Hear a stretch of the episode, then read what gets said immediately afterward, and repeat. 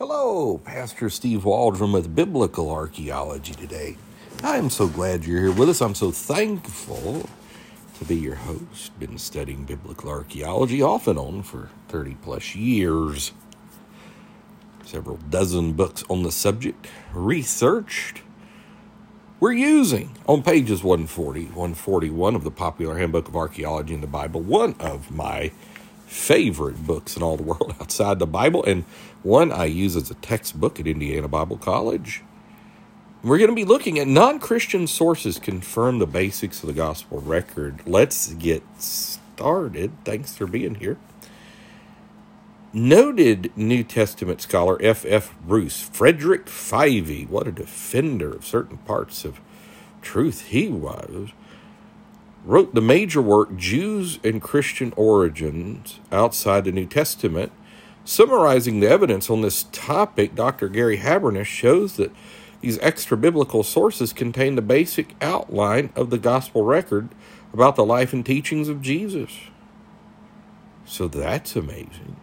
Sources include Tacitus, Suetonius, Thallus, the Jewish Talmud, Josephus, from his work, Habermas ascertained 12 facts acknowledged by extra biblical sources within 20 to 150 years after the death of Jesus. Even Galen the physician is well very famous.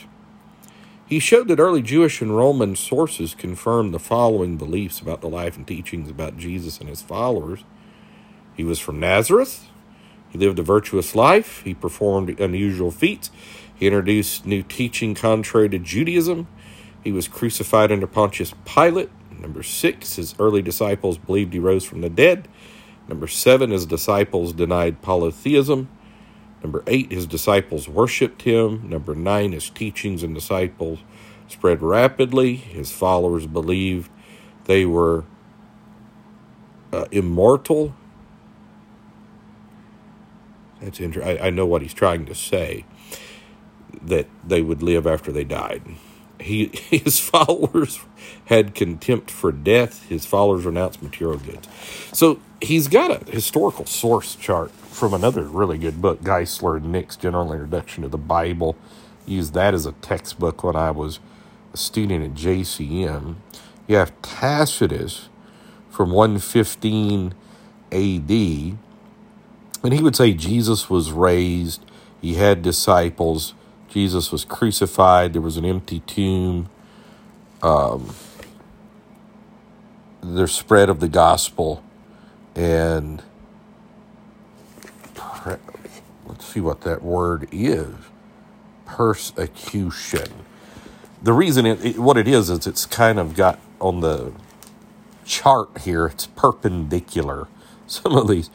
So let's keep going. Suetonius from 117 to 138 he believed or said, not believed necessarily, that Jesus existed, that he received worship, he had disciples, there was an empty tomb, uh, the gospel spread, and there was persecution.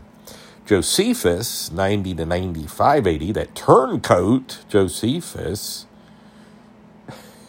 the Jews really don't like him. Um, Jesus existed, he was virtuous, he was worshiped, he had disciples. He was a teacher, he was crucified. Uh, there was an empty tomb. The disciples believed in his resurrection, and it spread rapidly. Thallus, 52 AD, look how early, that Jesus existed and was crucified. Pliny, the younger, this is, that Jesus was raised, he was worshiped, he had disciples, that the spread and persecution of his believers. Trajan 112, this is the emperor writing to Pliny. Jesus was raised. He indicates that. He didn't believe it. Worship uh, given to him. Uh, he had disciples, spread persecution. Hadrian, another Roman emperor, 117 to 138. Jesus was raised. He was crucified, persecution. The Talmud from 70 to 200 AD Jesus was raised, crucified, persecution. The Toledoth Jesu, 5th century, about the 400s, uh, Jesus was raised, uh, empty tomb, Lucian, the uh, cynic, satirist, second century, 100s AD. Jesus was raised, worshipped, uh, had disciples, teacher, crucified, persecution. Mara bar Serapion, first to third century. Many think it's first century. Jesus existed. He was virtuous. He was worshipped. He was a teacher. He was crucified. Empty tomb. I'm getting the hang of this reading this chart, by the way. And then Phlegon. Jesus was raised, just as I say that, I stumble, of course. Crucified. If any man thinks he stands, let him take heed lest he fall. Empty tomb and disciples believed in resurrection. Again, that comes from Geisler and Nix. Considering that these were all, as it were, adversarial witnesses and that they nonetheless confirm these major points about Jesus' early followers, this is good supplementary substantiation of the basic truths of the gospel record. Wrote a book on that probably 15 years ago. I need to get it reprinted, The Ancient Eyewitnesses of Jesus or something. That's the title.